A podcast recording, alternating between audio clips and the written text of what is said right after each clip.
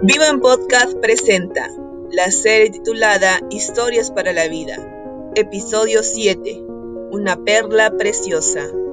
Bienvenidos a un nuevo episodio. Hace varias semanas venimos estudiando las historias bíblicas que nuestro Señor Jesús nos ha dejado. Hasta el momento hemos conocido seis parábolas, cada una de ellas con diferentes panoramas y verdades espirituales. En una de sus parábolas Jesús termina diciendo, el que tiene oído para oír, oiga. Y la enseñanza detrás de esta expresión es que no todos pueden escuchar las verdades detrás de las parábolas, solamente aquellos que han rendido su corazón a Cristo, que es por medio de Él que abre el entendimiento y el corazón para que podamos escuchar y hacer lo que nos enseña. Es el deseo de Jesús que realmente seas un buen oidor y hacedor de ellas. Hoy conoceremos otra parábola llamada La perla de gran precio que está en Mateo 13, 45 al 46. También el reino de los cielos es semejante a un mercader que busca buenas perlas, que habiendo hallado una perla preciosa, fue y vendió todo lo que tenía y la compró. En esta parábola, nuevamente, Jesús es el comprador y el creyente es la perla que considera tan valiosa que felizmente daría todo por tenerla para siempre. Él quiso que sus discípulos valoraran en todo lo posible la importancia del reino de los cielos en su vida. En el caso de la historia de la perla de gran precio, la mente judía captó el sentido exacto de su significado porque era común encontrar mercaderes ocupados en buscar esa clase de artículos. Para los pueblos antiguos, como hemos visto, una perla era la más bella de todas las posesiones. Eso significa que el reino de los cielos es la cosa más bella de todo el mundo. Parece una locura que un mercader venda todo lo que tenía por una perla, pero para este mercader valió la pena.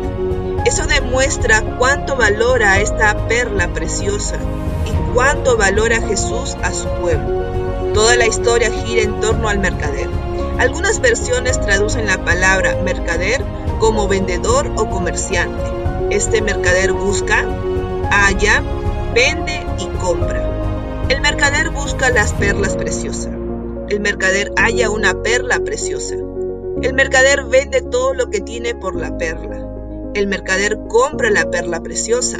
La historia de Jesús comienza con un mercader que busca buenas perlas, lo que irremediablemente nos lleva a considerar que existen perlas no tan buenas o definitivamente malas.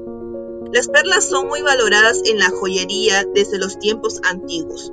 En la época de Jesús ya se valoraba mucho. Este mercader entonces no era un comerciante o vendedor común. Estaba dedicado a buscar lo mejor y no se conformaba con cualquier clase de perla. La búsqueda del mercader rinde sus frutos cuando al fin logra encontrar una perla de gran precio, pero aún no ha concluido su labor.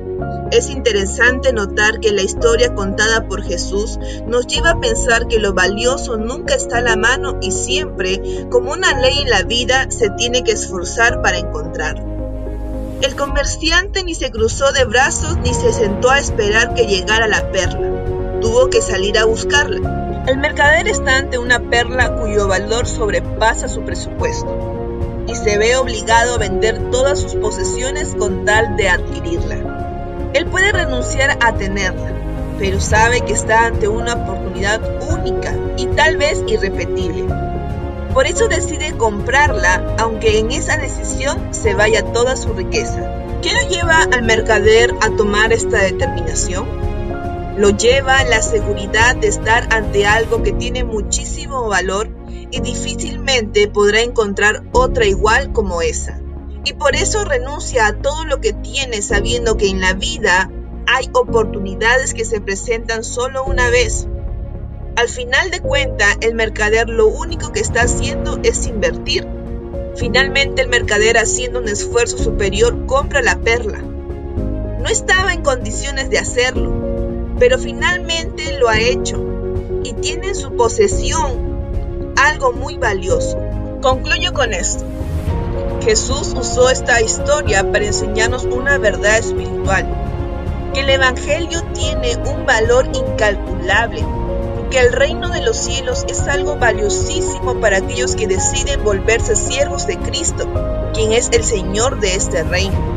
Lo contrario a lo que muchos pensaban en aquella época y hoy piensan algunos que es una pérdida.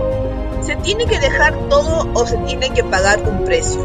Por supuesto que es un precio alto porque ese es su valor. Lo que se encuentra a la mano o lo que se multiplica no necesariamente tiene valor. El Evangelio vale mucho. Hay que pagar con una vida incondicional al Rey de ese reino. Demanda esfuerzo vivir para Dios. Jamás podrá ser sinónimo de cruzarse de brazos y solo esperar hay un hacer y un quehacer que sus seguidores deben realizar.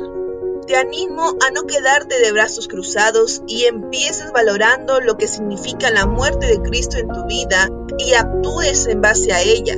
Puedes empezar leyendo la Biblia, quizás capítulo por día. También hablando con otros sobre lo que Jesús ha hecho en tu vida y lo que Él significa para ti. Y por último, sirviendo a Jesús con otros. Gracias a Dios por este episodio y gracias a ustedes por darse un tiempo de escucharnos. Si ha sido de bendición para tu vida, lo puede ser también para otros. Te animamos a compartirlo con tus amigos y familiares. Gracias por ayudarnos a compartir la vida nueva que Dios ofrece en Cristo Jesús. Te animamos a que puedas escuchar nuestro próximo episodio. Vivo en Podcast presentó Una Perla Preciosa. Episodio 7 esta es una producción de Vivo, comunidad de jóvenes. Dios te bendiga.